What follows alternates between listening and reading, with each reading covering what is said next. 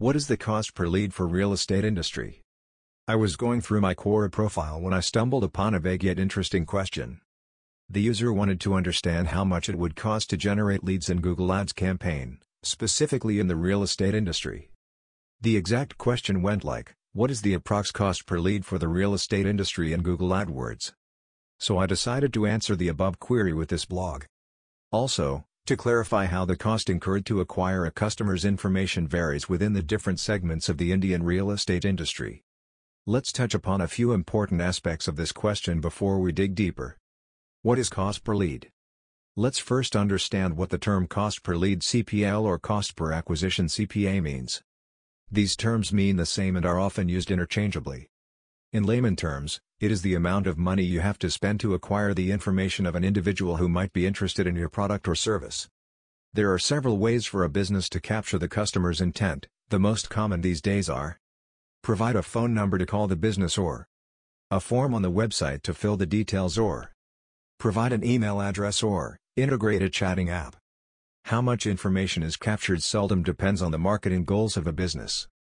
To bring the customer to a specific landing page where you want him slash her to read about your offerings and then fill out their details for further communication, at times businesses have to run advertising campaigns. Google AdWords rebranded now to Google Ads, is one of the major platforms among others to run these advertisements on. One of the important metrics while running an ad campaign is to understand the average cost per acquisition the business incurred. It gives your company an estimate about the marketing budget you would have to allocate to create a pipeline for sales. How to calculate CPL. In order to calculate CPLs you, divide the total amount spent by the no of inquiries you receive. CPL equals total amount spent, total no of inquiries. For example, suppose you spent 15,000 Indian rupees on your Google Ads or AdWords campaign and you received 5 calls amp 15 form submissions from the campaign so your CPL would be cost per lead equals 15,000, 5 plus 15.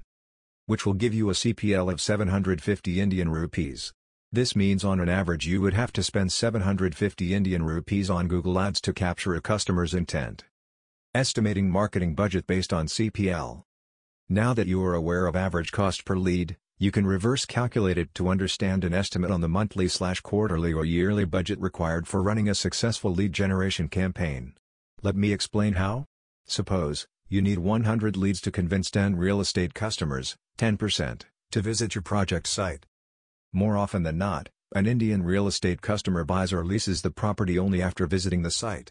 You're aware you would have to spend 750 Indian rupees on Google Ads to capture a customer's intent. So to capture 100 leads you would have to spend a budget of 750 Indian rupees times 100 equals 75,000 Indian rupees.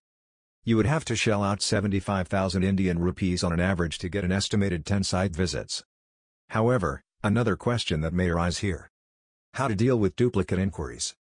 There may be instances where you find yourself with multiple inquiries, through your Google Ads campaigns, from the same customer. There are different ways to tackle this scenario. I prefer to capture unique leads separately in the report. First, I calculate the overall cost per lead, then in a separate column, I calculate cost per unique lead, as I've shown in the blog. Using a lead management system LMS or a CRM with LMS functionality can further help out in making this process seamless. If you are starting fresh you may want to make a note of this somehow. It is vital to have a reporting methodology set in place, otherwise, the report may be inaccurate and can affect your campaign optimization efforts. Now that, that's out of the way, let's come back to the original question. How much does a real estate lead cost?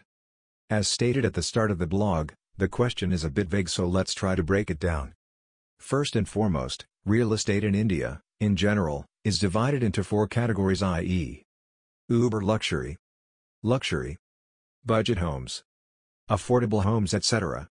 The cost of acquiring customer information in each category varies drastically. Let's say, for instance, the cost of acquiring customer information of an individual whose budget to buy an apartment, or flat, is under 2 million Indian rupees in Delhi NCR would be much lower compared to someone who is looking to buy a luxurious villa worth 10 million Indian rupees. Then there are some other factors as well that may influence your lead generation efforts like Location of the project whether the project is located in a prime location or how well it's connected to major destinations. Brand awareness, whether it's a well-established or a relatively new brand in the market. New developers, in general, have to spend more on lead generation at higher acquisition costs.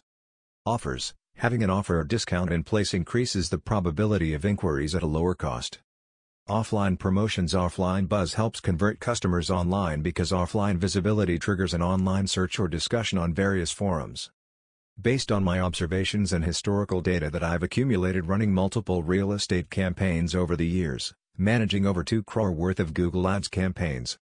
Here is what I found the average CPLs for various real estate segments on Google AdWords.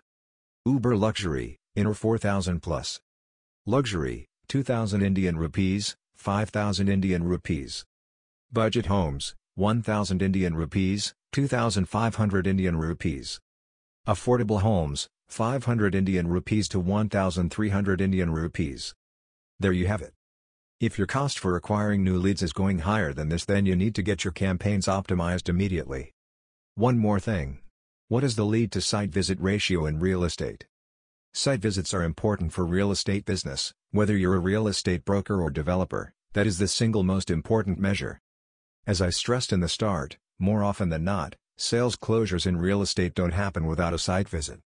As a business, it helps to have a ballpark figure about the estimated lead to site visit ratio for online campaigns.